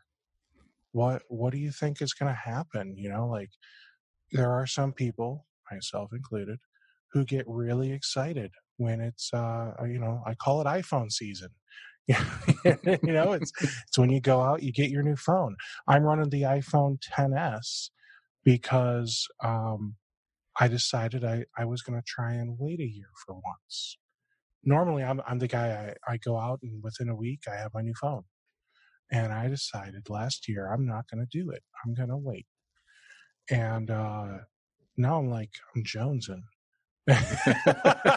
because because I'm like you know I'm I'm like seven months past due is is where my brain's at you know like so so now I'm freaking out like am I gonna be able to get my new iPhone in you know five months or whatever like that's where I'm at like I'm not worrying about how is my business? Uh, what, what are we going to do? How are we going to pay our rent or mortgage or whatever right? I'm i'm not there. I'm dude am i going to be able to get my new iphone in september? Like this is insane. They might not even have the iphone available. They might not be able to manufacture it. They might not be able to get it here. Like what what is going to happen? That's where i'm at chip that's where I'm at. this is Steve's first world problems. I I do. I have first world problems, man. Like my other day, like you know, as you can tell, I'm a little bit bigger guy, and hmm. uh, you know, the other day, I I, I texted my wife. I said, "Nikki, I have a serious problem." She's like, "What's wrong?" I'm like, "I dropped my Apple Pencil, and it went behind the bed, and I am too big to squeeze under the bed." Because we got like a, a big you, you, you can't just move the bed you know mm. it's not like a water bed it's nothing weird it's just you know, the the frame and the headboard and all that the way it's attached right, right. just move the bed um so she's laughing at at my first world problems here like you know i'm i'm acting like it's the end of the world like oh my gosh our our checking account's negative a thousand dollars like I, I have a big problem you know it's i dropped my apple pencil on the bed so these, you know, so so my pandemic issues like are I'm thankfully I am not in a position where this has really hit me hard yet. And I am so thankful for that. I, I truly am. Um, and I, I know I, I come on here and like every, I think every one of these podcasts have probably have complained about my kids. Um, but I love them. I wouldn't change, I, I would change some things, but I wouldn't change most of it for the world. but, but, you know, sometimes I just, you know, think children should be seen and not heard. yeah, good luck with that. Yeah. Uh, so so you recently switched to iPhone from BlackBerry. Now now here's where it gets real real fun. Like are we talking like you, you had like a 10-year-old BlackBerry Pearl or what what kind of BlackBerry are we talking? it, it, didn't have the trackball, no. It, okay, um, okay. I oh, I really uh I got really into BlackBerry, I guess, in the in the mid 2000s, mm-hmm. and um, when they switched over to BlackBerry 10, which was the kind of uh, Linux based flavor of BlackBerry, not the old BB9, uh, which was what the original, like the Pearl and, and, and the um, 9920 and the Bold and all those were, were running. Um, it was actually a really good operating system. And it was one of those, you know, it, it always happens in te- technology, right? It, it was a, it was a superior product that didn't find an audience, you know, like, you know, Betamax or, or whatever else. Uh, not that I know the Betamax was a superior product. It wasn't, but uh, yeah. In so I, opinion. well, and, and true. Okay, fair enough. but uh, I, am a sucker for a lost cause, and, and, so for the longest time, I kept, you know, I, I, wanted to make BlackBerry work. In fact, on my desk, my, my desk clock is actually a um, BlackBerry Playbook, the tablet uh, that oh my still gosh, has. Look how thick that thing is. Yes, it's uh, it's it's it's not it's not small, uh, and, and, it has it has a surprising number of apps that still work. Uh, but all I've really found that it's useful for is I have a dock for it, and uh, I have it show uh, the clock if it will come. There it is, the clock. So that is uh, too funny. Yeah, me and old technology, we we we like to hang out together. So I look at. I'm going to share my screen. I hope you uh, aren't offended by me putting up a company that's not bigger brains, but I'm I'm at the BlackBerry site here, and they don't even talk about devices. No. And well, now they're saying they're a market leading platform for enabling Internet of Things. You look at their products list, they've got unified endpoint security, mm-hmm. you know, endpoint management, 2FA stuff. Like they got a they have a lot of stuff. Oh, look, devices overview. Oh wow, they're still there. They do still have. Well, but they're all Android devices now, oh, except oh, yeah. for. uh Actually, no, they're all Android devices now, except for this cute little thing. I haven't seen that one before. That looks like uh today's version of a flip phone. That looks like one of those cheap, just little phones. It doesn't look smart. Yeah, it looks like maybe a, a emerging market kind of a device, possibly. Mm. They, they, do a lot. BlackBerry was super huge in Africa, in India, and Philippines. Uh, it was interesting. I went to Rwanda in 09 for a month as a missionary, actually, and I had my BlackBerry uh, Bold at the time, and uh, they had nationwide. I mean, this was a country where uh, a lot of the country didn't have electricity. Um, very few places had running water but they had perfect 3G signal over every inch of that country, uh, largely to support BlackBerry. Wow. So, what was Rwanda like? I've uh, I've I've often wondered what it would be like to to go do a, a mission project. The the youth pastor he's really bummed because uh, he has two different projects he's supposed to go do this summer. There was one that he was supposed to leave like in a couple weeks, Mm. I guess that's spring, but whatever. And there's one in August, and like everyone's canceling for the one in August. The the one for in a couple weeks, like that was just dead, you know. Mm. But everyone's canceling for the one in August to the point where he he doesn't even know if they'll be able to do it. And he was going to go to uh, Dominican Republic, mm. and I mean, me, I'm I'm so sheltered. Like I've left the country once. It was to go to Canada like was I saw the uh, Niagara Falls. You know, like I I didn't even go to like real Canada. I went to the no Just barely no across the border, really. Yeah, Yeah, no, no offense to Canadians that are watching this. You know what I mean. I hope. but, but my point is, like, you know, I, you know, I've I've never gone like on a on a cruise down to the Bahamas or to the. Indies or, or any of those islands. You know, I've never been to Mexico. I I don't even have a passport. I have I have the passport card, the one that you can't fly with it. You can just drive and be on a cruise ship. Like that's it. Uh, to to leave and enter the U.S. And um, I just have no concept of what other countries are like. I just assume that it's one of two things.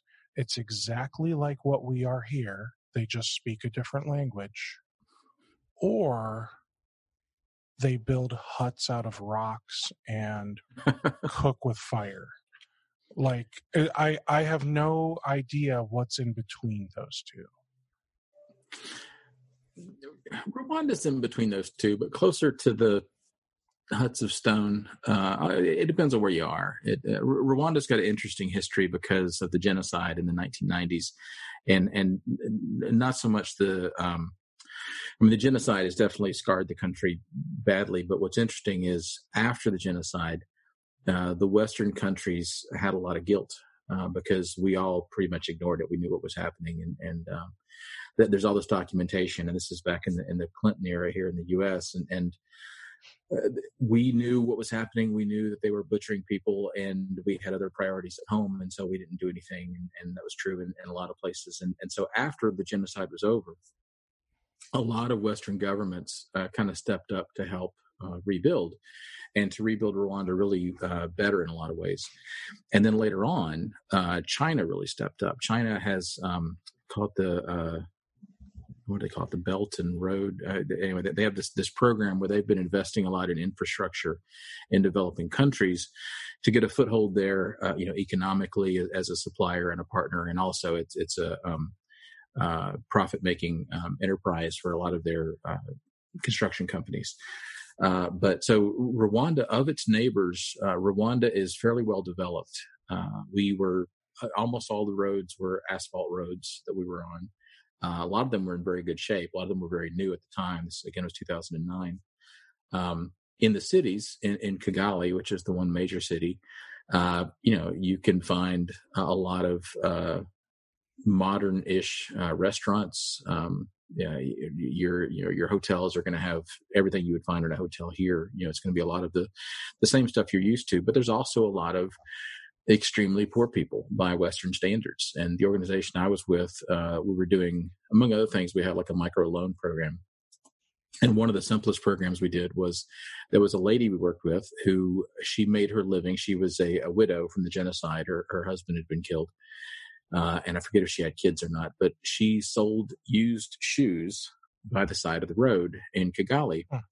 And she didn't have a lot of money. And so she could only afford about eight shoes uh, and so people would come by her little cart. Are we talking eight pairs or eight actual four, shoes? Four pairs, uh, eight, you know, four pairs, eight shoes in total.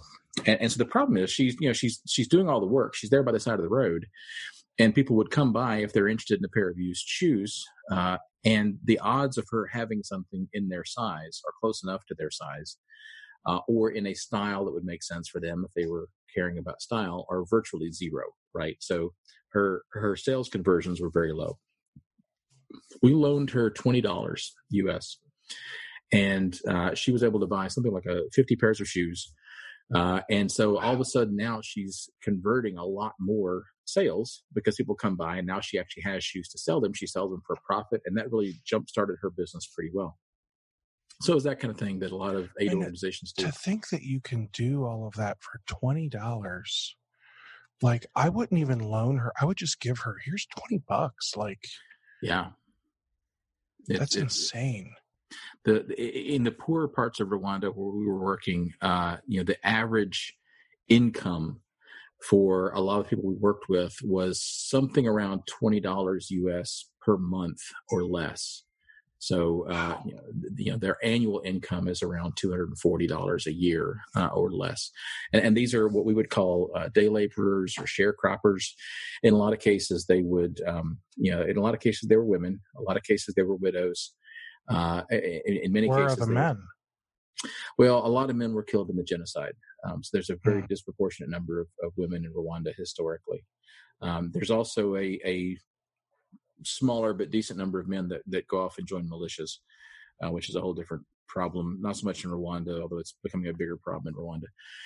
Uh, but yes, they would basically they would work for a landowner who uh, would have a giant field of corn or rice or, or something and or beans, and uh, and they would be given a plot, and they would go out every day, six and a half days a week, and pull weeds and, and tend to the plot, and then uh, they would get an advance, and then they would get uh, basically a, a piece of the sales when the, the crops came to harvest.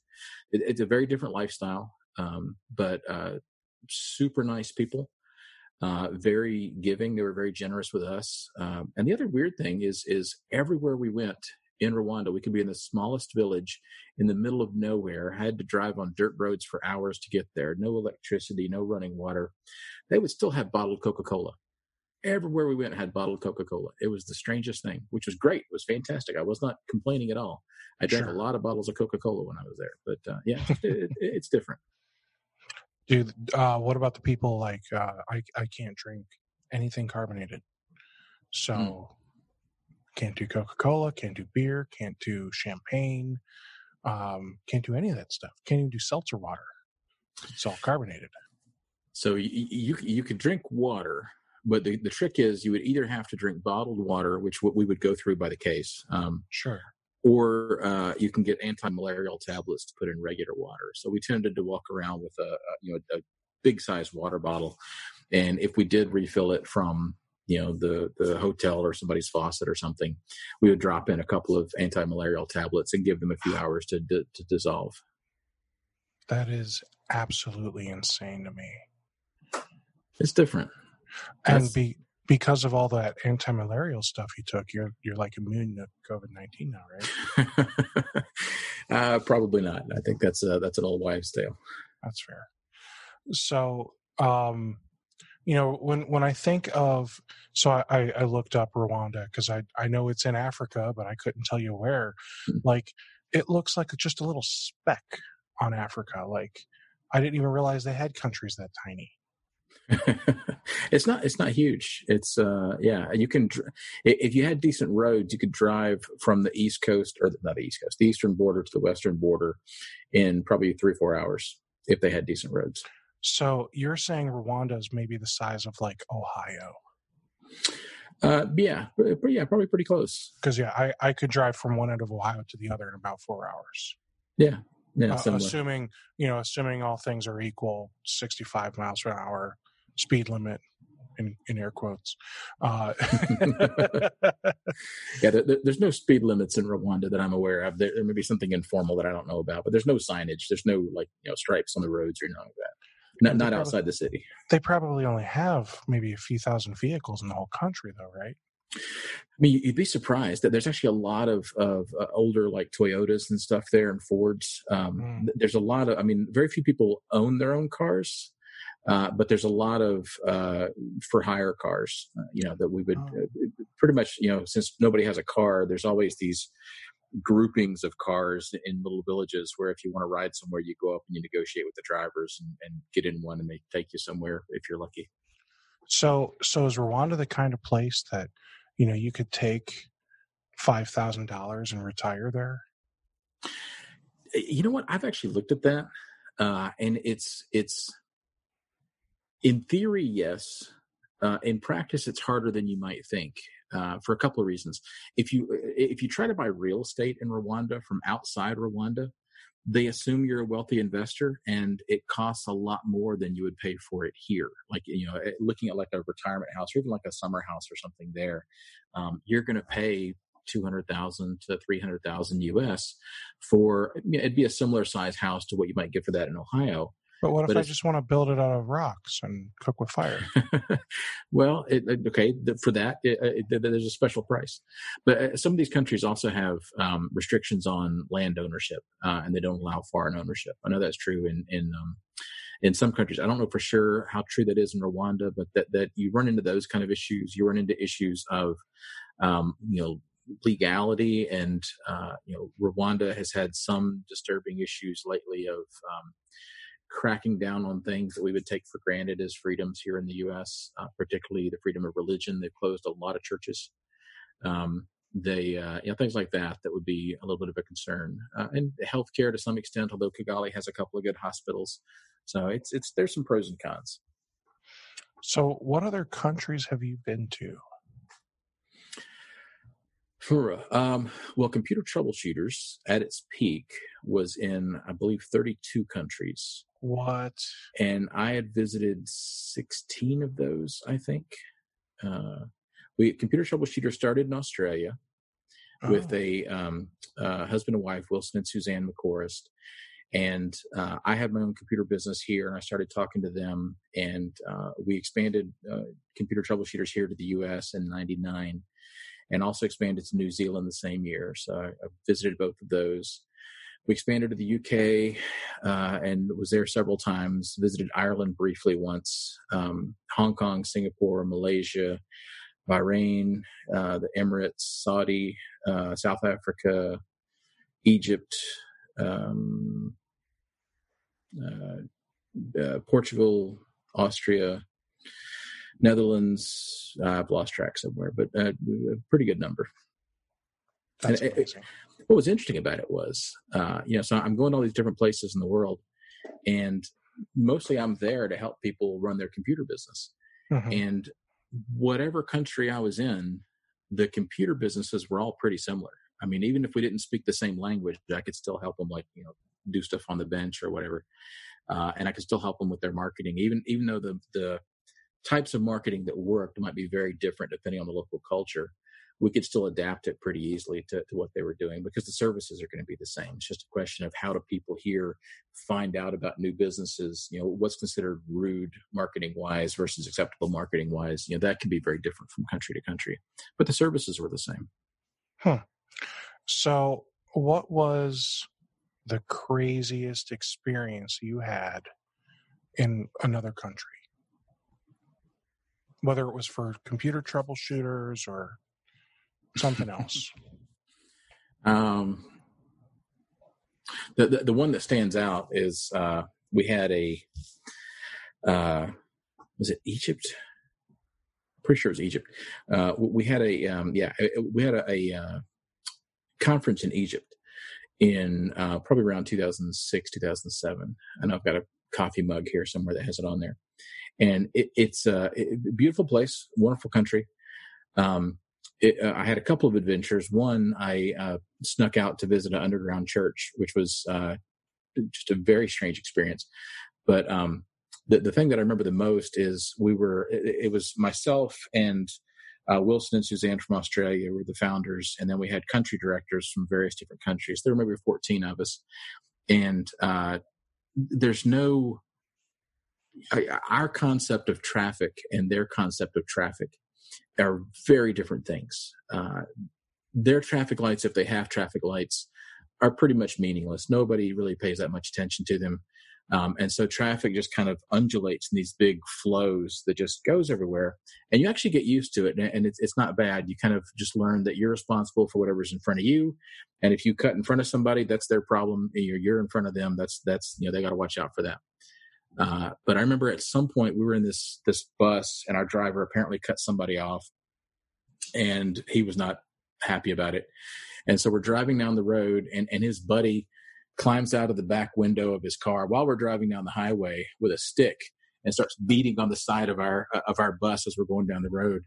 Uh, right next to Enda, who was the director for Ireland, and Enda's, Enda's just sitting there trying to ignore the guy beating on this window with a stick as we're driving down the road. I have a very visual image of that. Um, I, actually, my other uh, my other fun memory of computer troubleshooters was also in the. We were in Portugal for a similar meeting, and we were walking around. There's these little uh, fried pastry shops, and uh, apparently, I'm, I'm, sure I'm pronouncing this wrong, but apparently they're called farturas because the, the sign on the shop clearly said it was neon sign F A R T U R A S farturas and we're all standing in line because it's fried bread dough. It, it, tastes fantastic. And and Enda in his lovely Irish voice said, "Are you, are you really going to eat something called fart your ass?" We said, "Well, it, it tastes good." That's fantastic. I love it. All right, so what country um, were you most delighted, like delightfully surprised by? Like, was there one country where you kind of had one expectation and then you were like, oh, wow, it's actually like this and it's actually pretty great or whatever? Uh, probably Malaysia uh, comes to mind. Um, yeah, I, I, knew very little about Malaysia going in.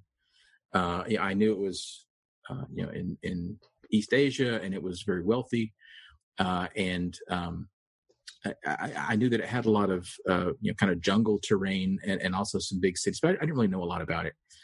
Uh, but the main city, which is pretty much the only place I was, Kuala Lumpur, is just so gorgeous and so massive. I mean, it's like being in New York City, except it's a lot cleaner and a lot newer, uh, and the people are just uh, super friendly. Um, they had a really hard time with me because, like you, I'm a bigger guy, and uh, Malaysians uh, have a lot of, of, Chinese ethnicity. They are they tend to be shorter. They tend to be smaller than Americans. And I like to buy clothes as a souvenir when I go to different places.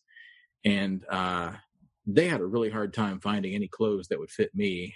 Uh, I wound up buying a shirt that I remember was a 5X, 5XL shirt in Malaysia. And it was still nowhere close to fitting me, but it was it was the closest I could get. Uh, I mean, it wouldn't even like clothes going around me, but uh, yeah. Wow. Other than that, it was it, it was a very cool place. So so a five X there is like what a one X here or something. It, it, was closer to a small. Uh, I mean, it, it, it, was way different. Yeah, they're that tiny over there. Yeah, it's it's yeah it's it's it's it's changing with modern diets. But um, uh, like when I went to Hong Kong the first time, in Hong Kong you've got at least back then you had two different kinds of buses. You had some modern buses, and then you had kind of some older, more traditional buses uh, they're kind of like a trolley car looking thing. And I remember being on the trolley car, and, it, and if I stood up, my head literally, even though I was crouched down, they had these rafters. My head would go up between the rafters, and you couldn't see my face. And everybody on the bus was laughing because they couldn't see my face. And it's just, you know, it's just different. It's, you know, wow, that's wow. Oh, uh, is there a country that you uh, would be okay never going back to? and why? ah, see, that's that's not politically correct. If I answer that question, I, I, I will say that um, the country that I swore I would never go back to for a long time was India. Uh, and in large part, I, have decided I, I actually uh, Bigger Brains has an office in India now, and I need to go visit those guys. But um, and, and I will, and I fully intend to get over my my uh, unhappiness with India. I just got so incredibly sick. Uh, and so mm. most of my trip to India, uh, well, two things. I remember being in the airport and having a rat run over my foot. Uh, that was a little odd. Uh, and I think, Yikes. yeah, it was just, it was weird. But, um, but yeah, I just got, I got, I got, I literally, I was in India for three days and I spent two days in my hotel room, uh, trying not to die. So it was, uh, you know, wow. and that's not, that's not necessarily India's fault. That was, that was my fault. I I've heard that before about India though that and I think this is like when when was that? That was around 2007 probably. Yeah, cuz I've I've heard that before about India but uh, like I you know probably a decade ago. Um I feel like some things have probably changed for the better there, but I'm also sure they've got a long way to go. It, with India in particular, it, it, it, depends so much on where you are. I mean, India has just some immensely poor areas with you know no toilets and, and no running water. Uh, but in the major cities, uh, New Delhi is mostly where I was. Uh, Chennai is where our office is now. Uh, you know, it's it, it's it's very modern, and it's apart from being extremely crowded, it's it's not that different from what we would see in a Western city. Um, you know, the, the traffic again is kind of like Egypt; it's a little crazy. Where I messed up was uh, I, especially back then, thought of myself as uh, bulletproof, and uh, I I I used to you have swimming in the rivers, didn't you? no, then I wouldn't be allowed back. That'd be a whole different issue. Um, no, I uh, uh, when I was younger, I, I had this immense. Um, I, I, was a very picky eater. I, I, would only eat certain things, And at some point, especially with computer troubleshooters going on all these different countries, I kind of got over that. And so it kind of became a thing that whenever I went to another country, I wanted to sample the local cuisine. Oh, no. Well, in, in India in particular, I remember that the day I arrived, uh, the director of computer troubleshooters India took me to a lunch buffet at a hotel. It was a Holiday Inn or something. It was a Western hotel because he felt it would be safest. And they had two buffets. They had. Now, when you say safest, do you mean health wise or health because because it it doesn't have weird food wise? Health wise uh well, well i guess kind of both. Um it was they know that indian food number one is is a lot spicier than american food uh, but also, there's a lot of um, bugs, uh, you know, a lot of uh, viruses and, and diseases in, in, India that we don't have here, and so we don't have immunity to them. Mm. And so, uh, it, like for example, even and this is true in, in a lot of Africa as well. Even like, uh, for example, a salad is can be one of the most dangerous things to eat because they wash it in the local water and uh, they can have parasites and viruses that our bodies just aren't used to. You know, the same if they come over here. Uh, there's stuff that we have in our you know food supply they don't have over there. Hmm. But uh, yeah, so we went to this hotel and they had a Western buffet and an Indian buffet, and I mostly ate the Western buffet, but I was curious and I had some things off the Indian buffet, and I think that's what did me in. Interesting. There's a there's an Indian buffet that I went to. Um, a few times and and the, it was like okay. Now to be clear i'm talking about like in in a city in ohio okay? So right. right not in india. No, again never been to india. Um, but i love indian cuisine although i'm mm-hmm. i'm really picky like there are only a few dishes i love. A mm-hmm. lot of the other dishes i'm mostly afraid to try um, and not because I don't like spicy food or anything. So, uh, chicken, I think they call it chicken makhni, even though it looks like it says makhani. It's also okay. known as butter chicken. Mm. Um, it looks very much like, um, oh, what's that real popular red sauce chicken? A curry? No. Or marsala? Maybe no. Like, in, is it Marsala Indian? Yeah, I think so. I don't know. Then I I I it's gonna bug me now. But anyway, it, it looks very much like um. It, it looks very much like t- tikka masala. Mm-hmm. It looks like it, but for whatever reason, it's it's like a different type of of sauce. So anyway, when I order that, uh, they ask me how spicy I want it, and I typically say I want it Indian spicy. And they say, You don't want Indian spicy. I say, Yes, I do want it Indian spicy. And they bring it to me, and, you know, I, I sweat the whole time I'm eating it, and I love it. Um, but but then there are other Indian dishes where like you know I've, I've got friends that I would go with and, and they'd order something and it comes out like green and it looks like it's covered in pus and I don't know what they're eating, so I just won't. I won't know. It has to at least look appetizing, and uh, you know, me me being um, you know a, a kid who I'm I'm told I've got some Italian in me. I I really love food with uh, like spaghetti sauce. So so mm. typically if it's red, I'm happy with it, you know. So mm. so the, the butter chicken recipes or like chicken tikka masala, uh, I'm I'm pretty good with. But when it looks like green and pussy, that's where we have a problem. but uh, the other thing I really like are um, uh, the the naan is really good. Like, oh yeah it, especially like when you when you go to like a really nice Indian restaurant and then they've got like different flavors. Like yeah. that that's where the the stuff gets exciting even. Um and then um uh I can't think what they're so, samo samosas. I know what you're talking about. I can't remember if that's right or not. I think there's samosas. It's not the beverage. That's a mimosa. Uh, so the samosa, it's like that little, it's a deep fried, like breaded thing. And then on the inside, it's like almost like potatoes and chickpeas and just all mashed up and delicious. Yeah, yeah, yeah. And, uh, and then they had this, um, really delicious sauce that I would dip it into. and I want to say it's a tamarind chutney. Mhm. Uh, that that feels right. That was like my favorite thing to to dip it in.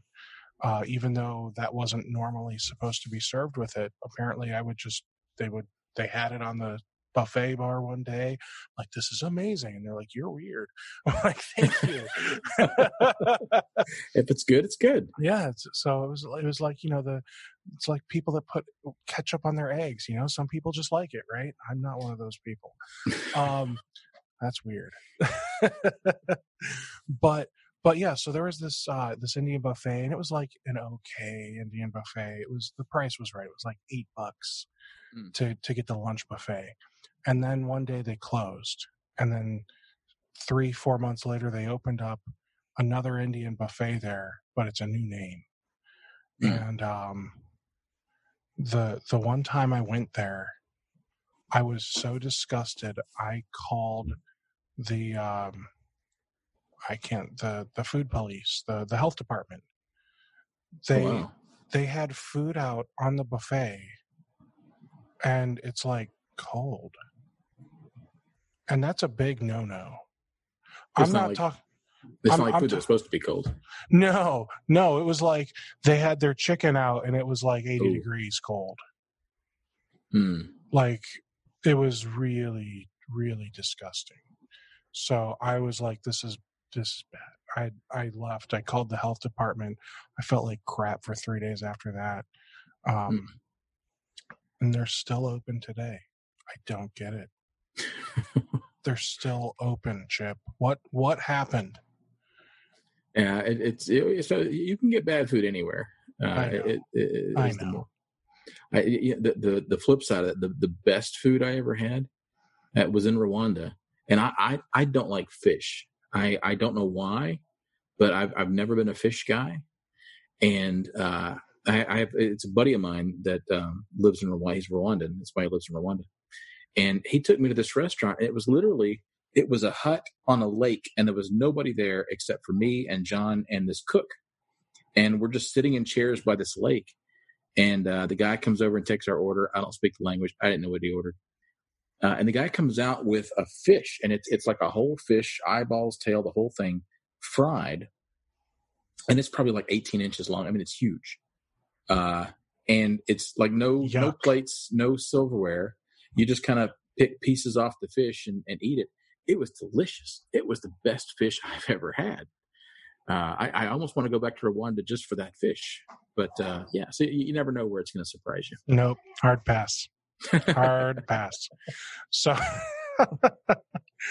oh man, uh, is is that like out of all the places you've gone, all the food you've eaten, is that fish the one that you uh, dream about the most? I, I I don't have a lot of food dreams, but uh, um, yeah, probably in terms of like specific uh, food. Uh, you know, that, that was uh, in terms of food just dreams. delicious, Yeah, just it- it was delicious food. I had some food nightmares about other places, but but yeah, in terms of, of good food, that that uh, I think we discussed those too. we just got some of them. The Hong Kong pigeon was also up there, but uh, Ooh. yeah, the um, the, uh, the weird thing is most of the, most of my favorite travel food stories involve fish. Now that I think about it, even though I don't like fish, we we also had a fantastic fish in Portugal one time. But uh, yeah, who knew? That's really cool. So, um, Hong Kong, back when you went, all was right with Hong Kong and everyone's happy.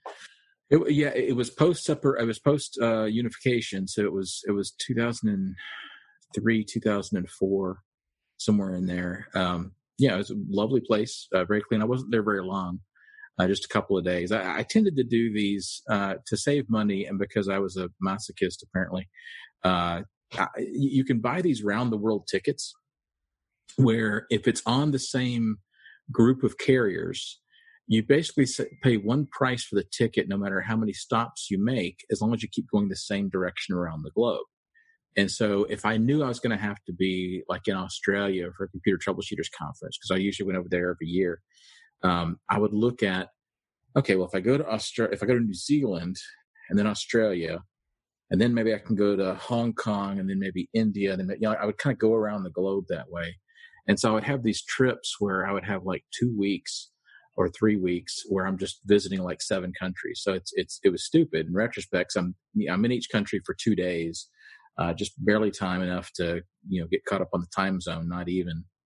But uh, yeah, that that was you know, my my one memory of Hong Kong is is meeting the guys there and uh, uh, eating uh, pigeon at at whatever restaurant it was that, that George took me to.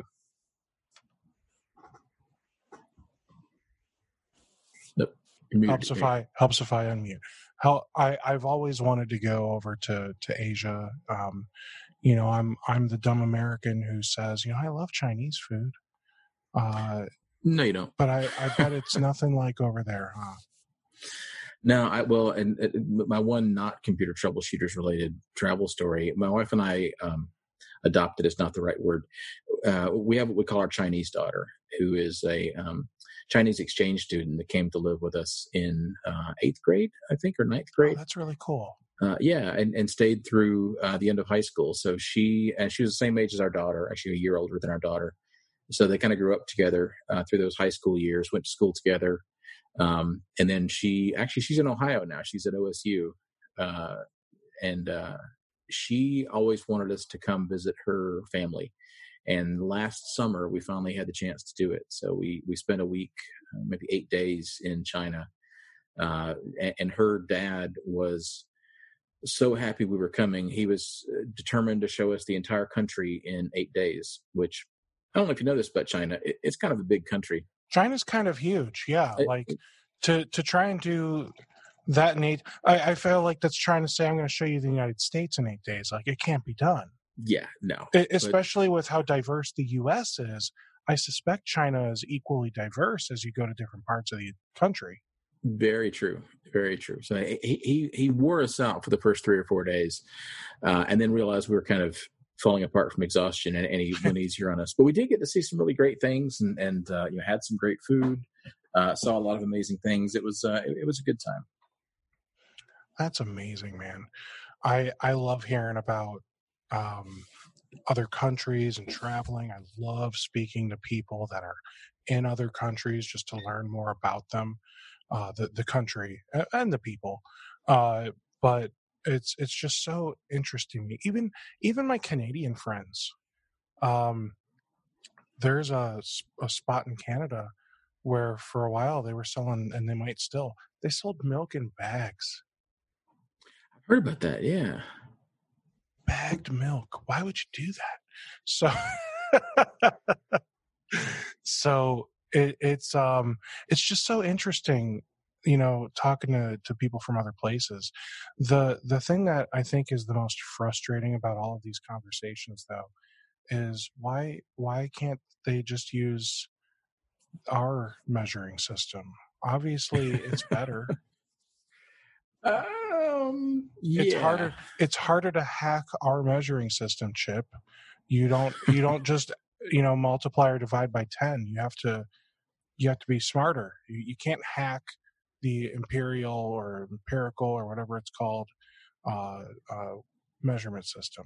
Well, I, th- that's why the Chinese are so bad at math. Uh, it, it's because they don't understand the. Uh, no, that's not true.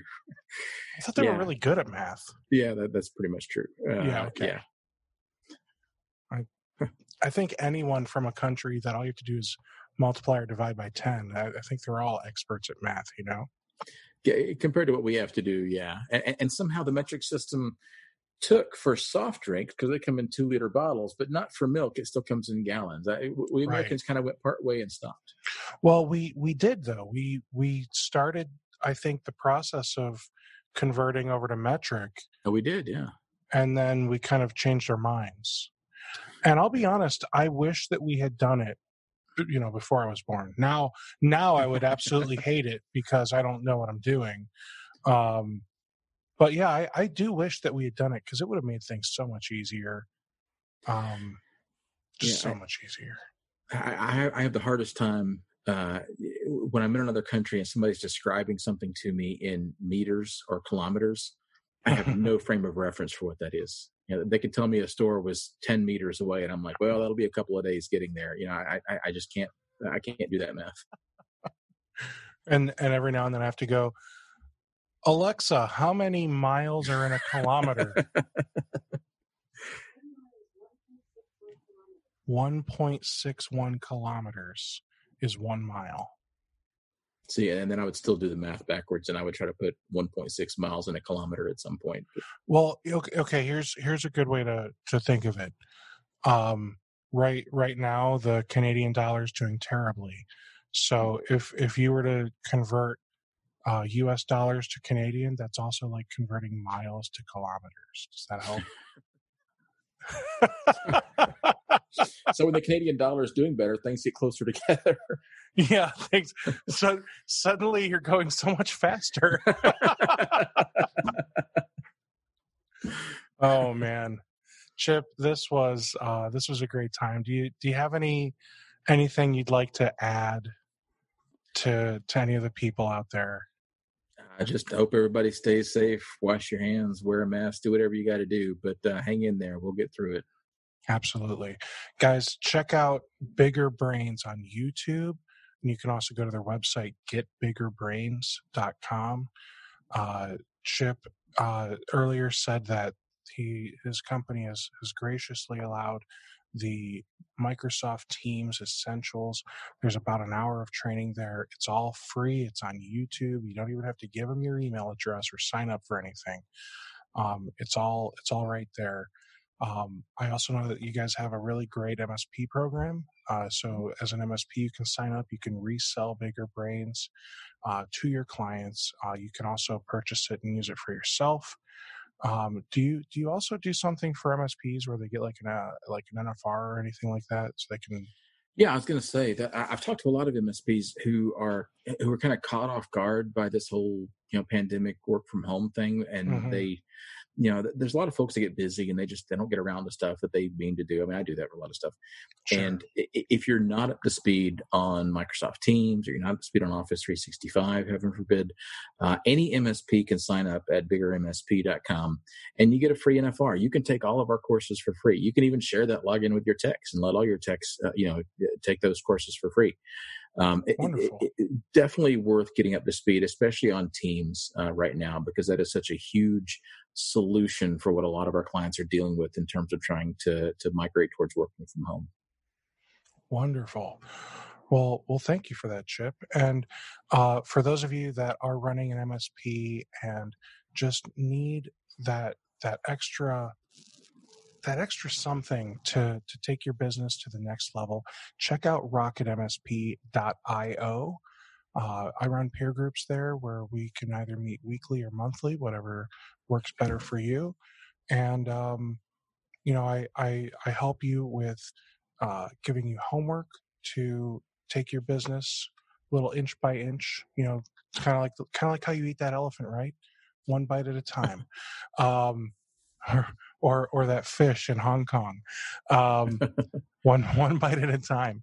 But yeah, you know, we we just take little small micro changes, and over time, your your business just gets better and better. And then you know, I also help you stay accountable.